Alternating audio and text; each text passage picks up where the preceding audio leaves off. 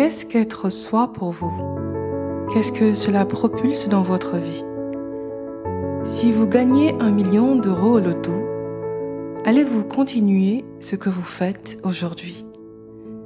Bonjour à vous qui écoutez Renaissance Intérieure, je suis Anne Goagbe, designer hermétiste. Le sujet de l'épisode huit est l'importance d'être soi, le sommet de la sécurité intérieure. Être soi contribue à la sécurité intérieure.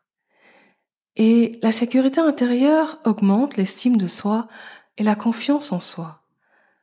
Quand votre valeur vient désormais de l'intérieur, exploiter ses potentiels et dons et transmettre le puissant message que chacun de nous est assez devient simple et aisé. Être est en soi un gisement de possibilités multiples. En le faisant, vous construisez aussi votre changement, comme l'ont fait Socrate, Rumi ou le Bouddha, ou plus près de nous encore Elon Musk ou Richard Branson.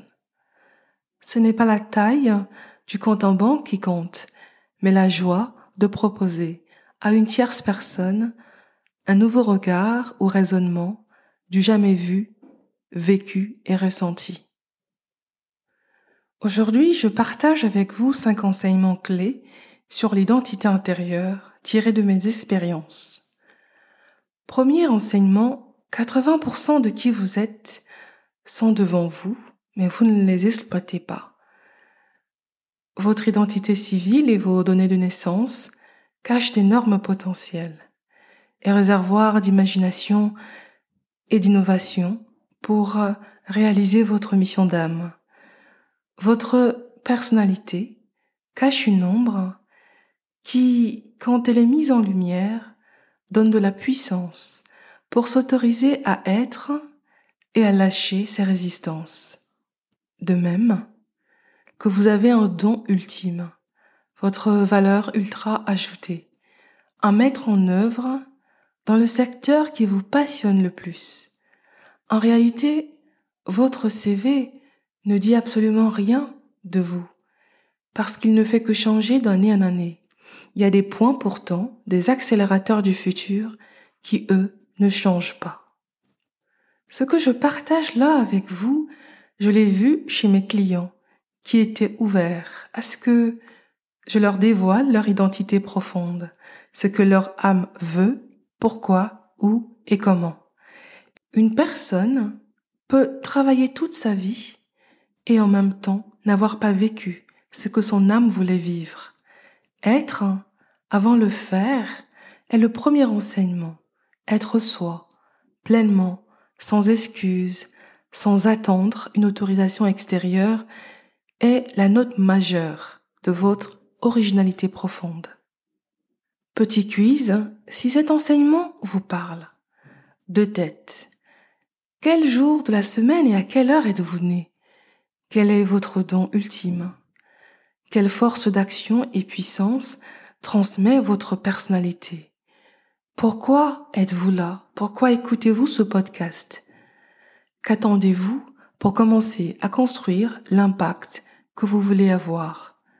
Que voulez-vous qu'on dise de vous quand vous ne serez plus là? Deuxième enseignement, la sécurité est à l'intérieur. Quand elle est présente, vous agissez sur le mode de l'amour de soi et de la confiance, parce que vous croyez que ça se passera toujours au mieux pour vous, parce que la source est intriquée avec vous. Vous êtes la source, l'univers en miniature. Quand vous savez que toute expérience est à remercier, vous saisissez plus vite son sens supérieur ou animique ou cosmique, au lieu de rester dans une conscience de réalité apparente ou inférieure, ou encore de réalité psychosociale. Parce que plus vous êtes vous-même, plus vous augmentez votre sécurité intérieure. Je parle encore de la sécurité intérieure parce que la période inédite que nous traversons encore a surpris tout le monde dans le monde. Est-ce à dire que des périodes comme celle-ci n'existeront plus? Non. Cependant, quand ces périodes reviendront, et si elles sont susceptibles de revenir, trouvant de plus en plus de personnes connectées à leur âme, épanouies dans leur travail, il y aura moins d'effets. La peur ne sera pas un ennemi, mais un allié du courage. Par exemple, un contrat s'annule. Si vous êtes entrepreneur ou euh, en tant que salarié, vous manquez une belle opportunité professionnelle alors que vous avez tout donné, vous penserez « et si cela ouvrait une autre voie pour moi ?» La sécurité intérieure signifie danser avec l'inconnu qui est déjà connu en soi. C'est euh, désirer juste commencer ici et maintenant vos projets. Et ceux qui collaborent avec moi viennent en réalité chercher et retrouver le pouvoir d'accomplir leur destinée en exploitant tout leur potentiel tout en se libérant de ce qui est étranger à leur âme. Devenus, du coup, plus ambitieux et courageux grâce à notre co-création et aussi à mes analyses intuitives et perceptions, ils retrouvent la valeur et l'immense pourquoi de leurs rêves, c'est-à-dire pourquoi eux. Pourquoi vous avez été choisis parmi sept virgule six sept milliards d'âmes pour accomplir une mission spécifique? Si vous avez une réponse à ces deux questions, vous êtes déjà prêt et peut-être même déjà en réalisation et création permanente. Vous êtes en train de changer des trajectoires de vie. Vous changez des vies. Parce que être vous-même déverrouille les peurs des autres et leur donne la force, la puissance, l'élan pour être eux-mêmes aussi. Votre impact est donc concret.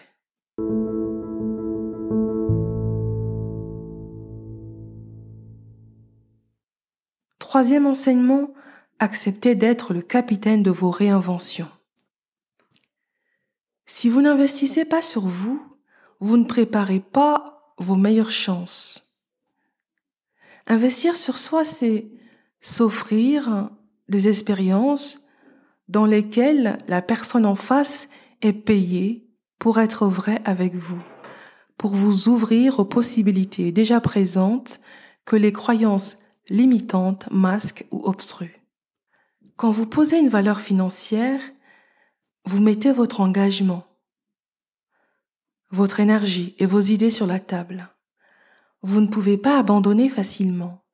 En même temps, vous achetez du time to market, du temps, temps d'exécution avec le moins d'erreurs, temps d'expérience des autres.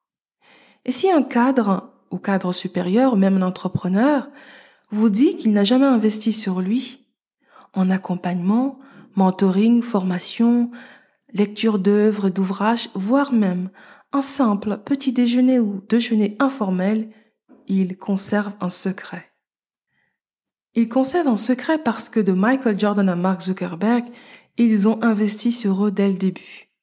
Investir sur soi, quelle que soit la forme, n'est pas évoqué à l'école. De même que quand on démarre sa carrière, alors que c'est un chemin pour conquérir sa liberté d'être, son authenticité et sa capacité à trouver du courage. Cela vous ouvre à plus d'options épanouissantes possibles. Cela vous offre plus de choix. Et vous savez que vous pouvez, à tout moment, dans votre être, identifier, sélectionner une nouvelle identité. Si j'avais un conseil à donner, c'est de dédier cinq à dix pour cent de ses revenus pour continuer à investir sur sa personne. Enfin, et c'est une raison évidente que j'ai vécue moi-même, investissez sur vous parce que une tierce personne spécialisée et qui continue à se former va avoir une vision holistique et panoramique que votre environnement proche n'a pas. Si vous pensez que vous perdez de l'argent quand vous investissez sur vous, alors je vous propose de regarder le temps, les savoirs, l'énergie et le moral que vous perdez. Plutôt que de dire « vous méritez le meilleur », je pense surtout que vous êtes né pour vivre vos meilleurs. Petit quiz, si cet enseignement vous parle, qu'est-ce qui changerait dans votre vie si ce que vous voyez comme négatif ou faiblesse se transformait en positif et en force ? Et pour ce faire, qu'êtes-vous prêt à investir maintenant ? Quel budget programmez-vous chaque année pour continuer à vous réinventer, à vous améliorer ? En tant que ressource, en tant que personne ressource. Quatrième enseignement, abandonner n'est pas une option. Quand vous décidez qu'abandonner n'est pas une option, vous devenez plus curieux, vous acceptez aussi plus facilement d'échouer, de ne pas savoir. En même temps, vous continuez à donner vie à vos idées, à avoir envie qu'elles prennent forme. L'entrepreneur américain Grant Cardone a cette question que je trouve pleine de sens. Un milliard de dollars ou un milliard d'amis? La deuxième option permet assurément de remplir la première. Nous œuvrons tous à changer des vies. C'est ce qui motive le plus. Aucune réalisation de soi ne se fait sans traverser des challenges, sans décisions difficiles à prendre. Et j'en parlerai plus dans la saison deux, intitulée « Hymne à l'authenticité », en évoquant des exemples de personnalités que nous connaissons, vous et moi, et pour montrer comment elles ont transmuté leur profondeur et exprimé leur singularité.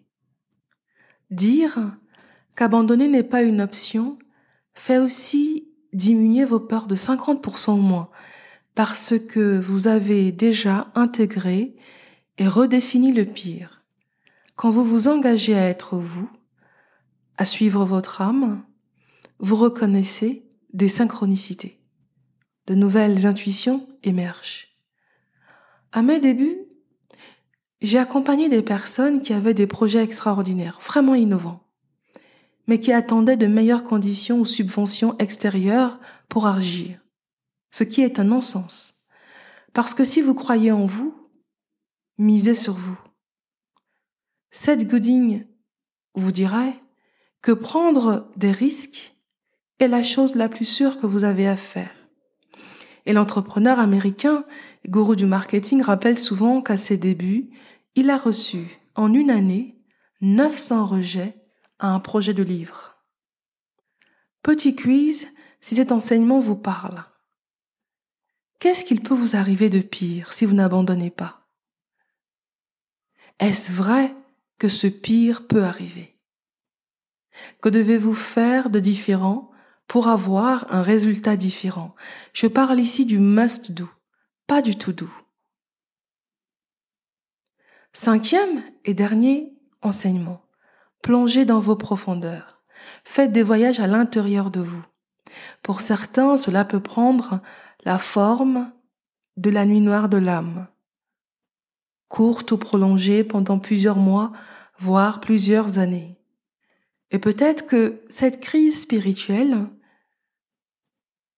peut commencer par de burn-out, du flou, a été prévu par certaines âmes avant l'incarnation. Et si je pensais à ma propre expérience, je résumerais la nuit noire de l'âme comme une expérience multiple de toutes les peurs, illusions qui vous sont montrées, qu'elles soient les vôtres ou acquises importe peu, car au final, ce sont des challenges, des épreuves, des initiations, des passages à vide à traverser pour retrouver votre plein, retrouver vos potentiels. Parce que quand vous transcendez ces épreuves, ces challenges, vous prenez au fur et à mesure une nouvelle identité. Avant cela, il fallait bien que votre âme trouve les moyens d'attirer et de retenir votre attention.